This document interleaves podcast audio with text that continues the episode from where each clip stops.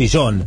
Claro. Ahí ya es más. Y no es que alquilás, eso no se paga. El couchsurfing, la persona sin conocerte te invita a que te quedes en su casa, te puede dar un sillón, si tiene una habitación, también te abre las puertas de su casa a un extraño de otra parte del mundo para que se hospede y para que pase unas buenas vacaciones. Bien, y para redondear esta idea genial y esta nueva manera de viajar, que en realidad no es más, no es tan nueva, pero seguramente tiene un futuro increíble, estamos en comunicación con Jorge Gobi, docente, experto y consultor en turismo y tecnología. Jorge, ¿cómo estás? Aquí Ale y Daquita te saludan. Gracias por atendernos. Hola, ¿cómo están? Buenas tardes a todos. Buenas tardes a todos. ¿Están así que los jóvenes ya no tienen más agente de viajes que su propio ordenador o computadora o tablet?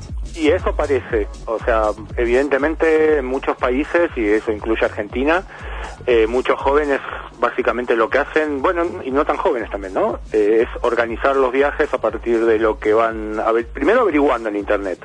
Porque eso, eso sí es bien, ya, ya tiene bastante tiempo. No voy a comer si no averiguo cuántas estrellas tiene TripAdvisor. Sí, o buscás, viste, haces toda la planificación previa, lo que antes por ahí se hacía con una guía de viajes o con ese tipo de cosas, hace bastante tiempo que se hace en Internet. Pero hoy también se compran muchas cosas a través de Internet que no necesariamente están vendiendo las agencias de viajes online, digo, porque una empresa como, no sé, que estamos acostumbrados a despegar, también es una agencia de viajes en el fondo. Totalmente.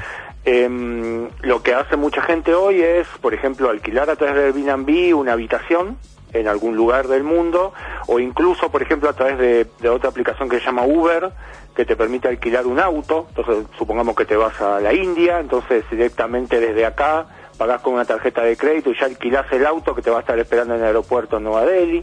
Bien, que te lleva al lugar o podés incluso también eh, comprar un almuerzo en la casa de alguien, hay varias aplicaciones, acá en Argentina hay una, se llama Cucap, pero afuera hay varias Cucap, exactamente. Que, te permiten hacer eso, entonces podés comer con un local por un precio que probablemente seguramente va a ser, por un lado, más económico que, un restaurante, pero ese no es el tema, el tema central es la experiencia de, de almorzar con un local, ¿no?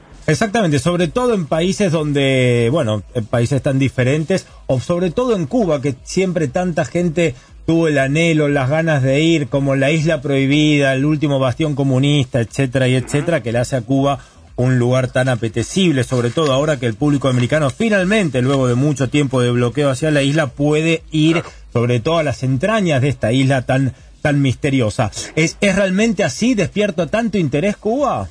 Y evidentemente en el mercado estadounidense sí, porque es un mercado, es un lugar que es muy interesante y que hace mucho tiempo que no se puede visitar.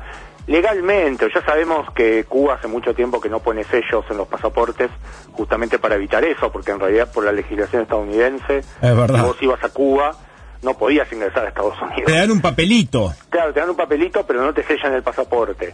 Porque justamente es para evitar problemas, para que alguien cuando va a entrar a Estados Unidos le hagan algún problema. Digo, eso tiene que ver mucho con esa idiosincrasia estadounidense de creer que todo pasa por los papeles, ¿no? En realidad los cubanos único que hicieron es no sellar el pasaporte y punto. Pero bueno, eh, una cosa importante con, me parece con el tema del Binambí, sobre todo para la gente que no está tan acostumbrada al concepto, para explicarlo más fácil. Seguramente conocen una página como Mercado Libre, una página de subastas. Total.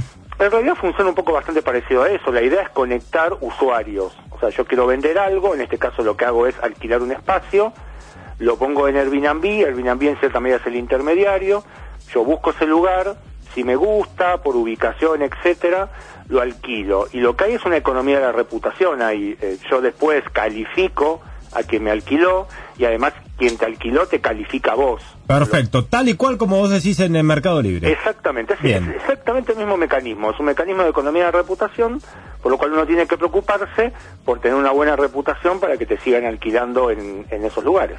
Bien, pero Acá, bueno, con Mercado Libre uno compra un artículo, llega, no llega, ese puede llegar a ser el riesgo como de fraude, no era lo que me vendieron, este teléfono en realidad, este, la carcasa sí es de tal marca coreana, pero adentro tiene cualquier cosa y demás. Es un riesgo ponerle menor a menos que compres, no sé, un crucero por Mercado Libre. Pero bueno, pero acá cuando se trata de un viaje o por ejemplo gente joven y demás, ¿existe algún tipo de riesgo, ponele?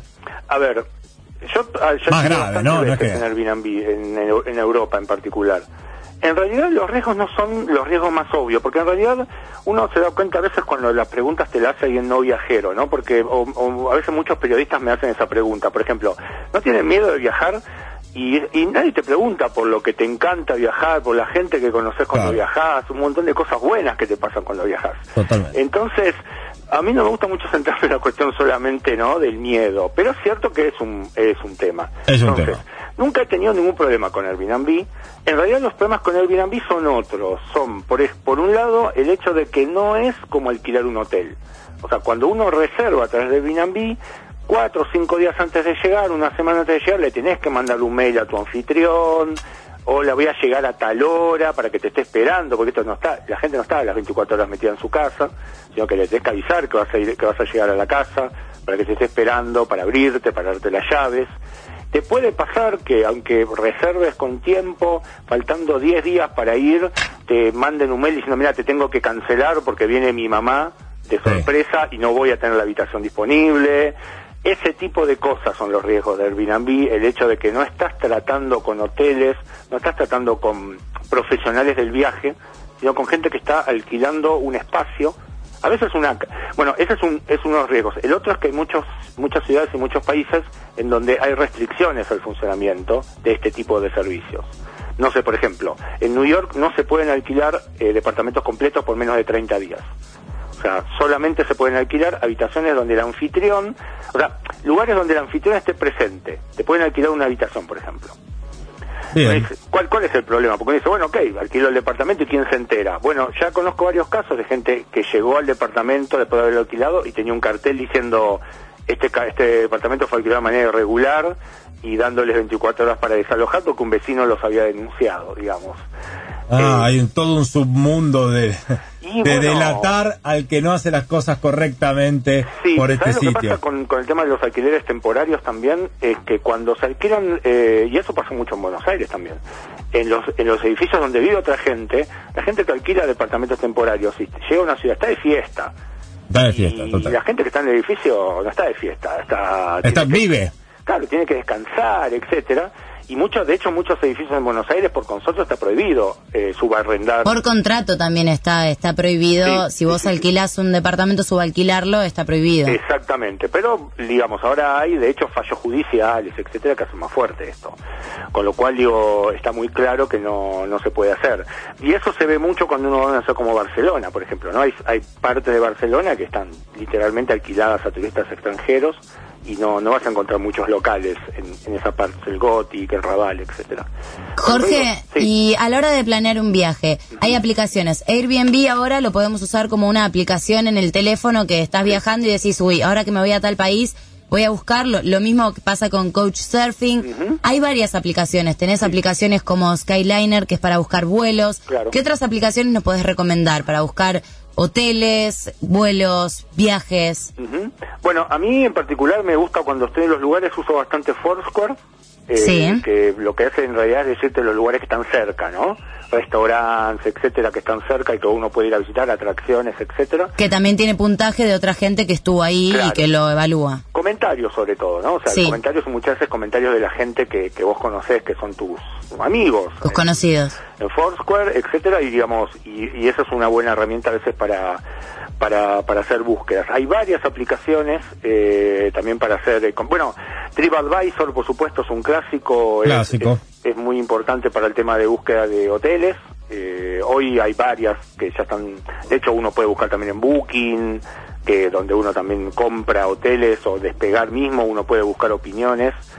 Las que había mencionado de, mm, para reservar lugares para comer en casas de familia, como por ejemplo Cucapa acá en Argentina, eh, en Estados Unidos, bueno, en realidad casi todo el mundo está en ellos, eh, Uber para buscar autos, si uno quiere reservar a un auto como un remis, en realidad. Uber es una aplicación súper em, polémica, porque de hecho ha habido, en muchas ciudades hay enfrentamientos fuertes con los taxistas. Porque bueno, claro, no, no tienes que tener... Competencia desleal. Sí, claro, de hecho em, me tocó estar en Madrid el, el año pasado y hubo un día de paro de los taxis pidiendo que ilegalizaran Uber digo, Ahí va. Esto, de hecho, hay muchos hoteleros que se han quejado mucho con el tema de Airbnb, en particular con el tema de los eh, departamentos completos. Sobre todo con el couchsurfing también, que es algo que la gente que no tiene que pagar, que directamente va de invitada a la casa de un extraño. lo que pasa es que couchsurfing es diferente, ¿no? Porque couchsurfing no involucra dinero. Eh, por ejemplo, en, una aplicación muy interesante si van a Europa es BlaBlaCar. Eh, BlaBlaCar básicamente lo que hace es compartir el auto. Mira. Entonces, supongamos que querés ir de Madrid a Barcelona, buscas ahí, por ahí encontrar gente que dice, bueno, yo voy de Madrid a Barcelona y lo único que quiero es compartir, por ejemplo, el gasto de la nafta, del, combustible, etcétera. Entonces uno puede viajar por mucho menos dinero. A veces hay gente que no, te dice solamente llevo y no, no, no pido nada a cambio. Ah, así alguien me va hablando al lado y se cebando mate y no tengo, no me aburro y no me duermo. Claro, como cuando estás en una reunión y decís, chicos, me voy para Capital, ¿alguien va? Y lo ¿Alguien llevas. Va? Perfecto. Bueno, Jorge, muchísimas gracias entonces por toda esta información, muchísimas gracias por todos los datos que nos has dado a nosotros y para todos los viajeros que en breve estarán emprendiendo un viaje, ahí tienen una manera diferente de viajar. Jorge Gobi, entonces, docente y consultor y experto en turismo y tecnología, muchísimas gracias. Bueno, muchas gracias. a ti. Hasta luego.